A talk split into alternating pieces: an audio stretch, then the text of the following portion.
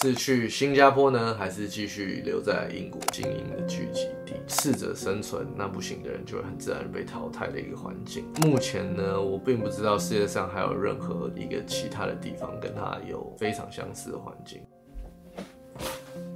What's good, everybody？希望大家都有一个美好的新年。那同时呢，也感谢 Team Pixel 这次的邀请，让我能用 Google Pixel 7来记录下这次美好又难忘的回忆。今年会是一个非常特别的一年，因为我即将完成我的牙医实习。今年的六月呢，终于会离开所谓的教育体制。虽然我一直以来都有我的 side hustle，但是我自从幼稚园以来都没有真正的 officially 长期的离开教育体制过，所以我自己是非常非常期待这个全新的阶段。那当然也将面临到人生的一些重大决定。没错，其中一个大决定呢，就是我接下来到底要到哪里当牙医，是去新加坡呢，还是继续留在英国？今天这个影片就让我娓娓道来。这边先为大家简单的科普一下我的求学过程。那我是在台湾出生，生活了十年之后呢，去到了新加坡。那在新加坡那里，我待了差不多六年多，到我十六、十七岁的时候来到英国这样子。现在解释一下为什么台湾一直以来都没有在我的工作环境选项中。对我来说，每次回到台湾的时候都是非常非常美好的回忆，因为都是放假的时候，那种愉快的心情，再加上见到亲朋好友那种非常开心的感觉，一直。以来都是我对回台湾的记忆。那我非常的不希望把工作压力带回台湾，这样会破坏长久以来台湾对我来说一向是一个 holiday home 的感觉。再加上我已经习惯了讲英文的环境，毕竟我从十岁开始在新加坡的那一段也都是走英式的教育体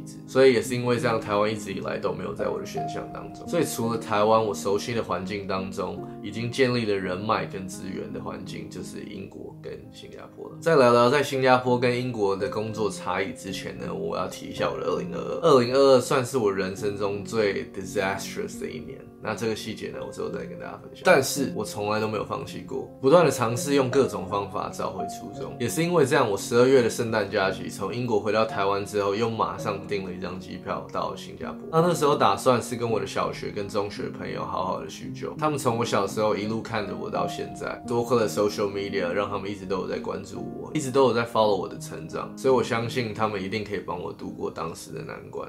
也因为好几年没有回到新加坡了，所以想说趁这次的。机会好好感受一下那里的美食、天气，还有人们，因为这个问题算是困扰着我一阵子。有事没事就去想着，到底要去哪里当牙医看病人呢？我记得那时候一下飞机，映入眼帘的就是九星耀樟宜机场。那这个 terminal 呢，是在二零一九年的时候盖的，所以那时候我在新加坡读书的时候是还没有这个 terminal。那你们看到的这张照片呢，就是用 Google Pixel 7所拍摄的。Pixel 7手机的相机具备高解析变焦功能，可达到相当于两倍光学变焦的解析度，因此就算没有像 Pro 版的额外有望远镜头，也能呈现超级清晰的特写画面。我记得当时我就用这些素材发了一些 IG 的线动，大家都觉得这个景象非常的不可思议，那同时也非常好奇我到底跑哪里去。那特别是我在英国的那些同学们，当我跟他们说是新加坡的时候，他们就只说了一句：“哦，难怪。”那我就在想，可见新加坡在他们心中的印象就是一个。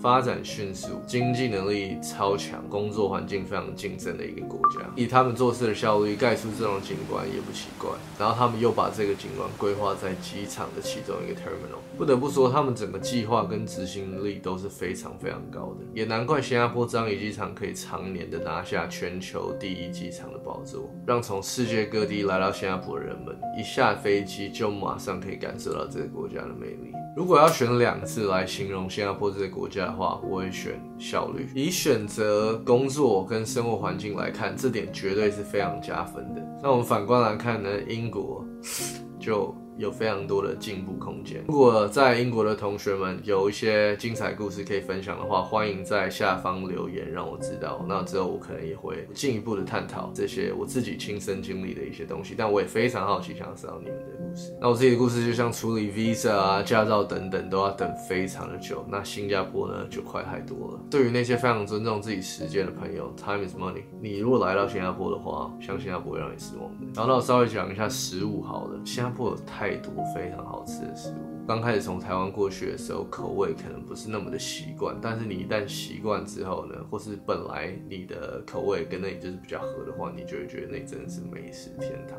这次去新加坡也吃了太多好吃的东西，吃了超多的海南鸡饭，呃，还有什么拉萨咖喱鸡、虾面。Oh my god！不能再讲下去了，因为现在很晚了，肚子又要饿了。新加坡的美食实在是太多了，讲不完。那我觉得我会这么懂得享受这些美食，是因为，Hey man，我已经在英国这个美食沙漠住了快要十年。那在英国唯一的美食，价格又要亲民的话，就只会出现在我家的厨房，或是朋友家的厨房。说到朋友，这张照片也是我用 Pixel Seven 拍的。伦敦最吵的地铁线 Jubilee Line，当时有怪人乱入，回去看照片就觉得好可惜。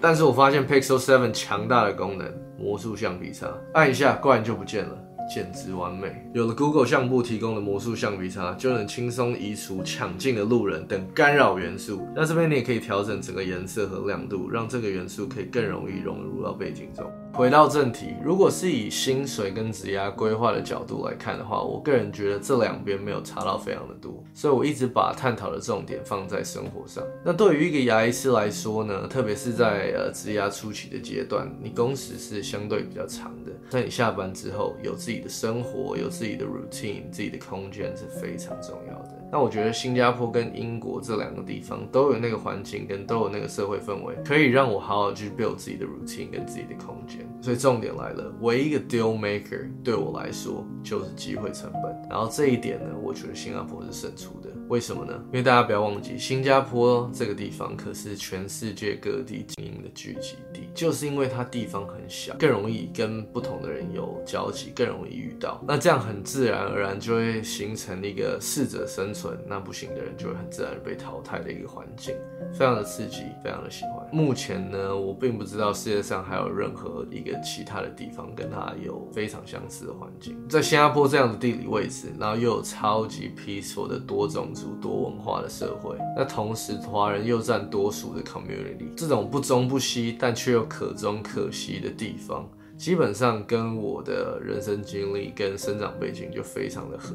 那我这边也不是在说英国不好还是什么的，只不过老实说，毕竟在这里快要生活十年了。那我自己个人的感觉，以趋势来看的话，英国这边是有稍微慢下脚步，特别是在疫情跟呃脱欧之后。那相反的，我觉得现在新加坡就是以非常非常迅速的脚步一直在成长。那当然，英国现在就是不断的在改变嘛。那通常这种改变就会带来非常多的机会，危机就是转机。就像现在英国现在对人才方面是非常重视的。如果你今天有一技之长，是个人才，来到英国，不管是生活、工作，还是你要全家移民过来，现在来到英国都是相对的容易。只要你有特殊才能，英国这边都是非常欢迎。那以上是我个人的感觉啊，不知道大家认不认同。那我如果接下来真的到新加坡当牙医的话，我最想念的一定会是飞往欧洲的超便宜机票，因为整个欧洲有许多廉价航空。然后如果你是搭廉价航空飞往欧洲的话，机票便宜的时候都是几百块台币而已，就像到自己的后花园去走一走的感觉。那不要怀疑，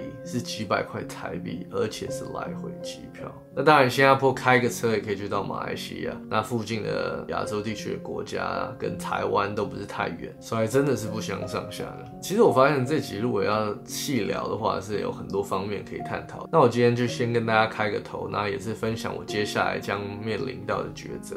嗯，想听听看大家的想法。那大家接下来还有想要听呃哪一个部分的比较呢？或是你们觉得我应该要去哪里当牙医？新加坡？还是英国，记得一定要下方留言，让我知道。我每一则留言都会看。哦，对了，差点忘记，Google Pixel 7有强大的即时翻译智慧镜头，让你再也不用担心到异地想吃东西无法点餐。只要将相机对准菜单，就能翻译其中内容。出国旅游、工作再也不用担心语言隔阂。还有 Google Pixel Watch，全球首支完美结合 Google 生态系及 Fitbit 健康跟健身服务的智慧手表。It's slick, it's versatile, and most importantly, it's gonna help you keep track. of your workout to make sure that you don't forget about your 2023 New Year's resolution. 希望你们喜欢今天的分享。I'll see you guys in the next one. Peace.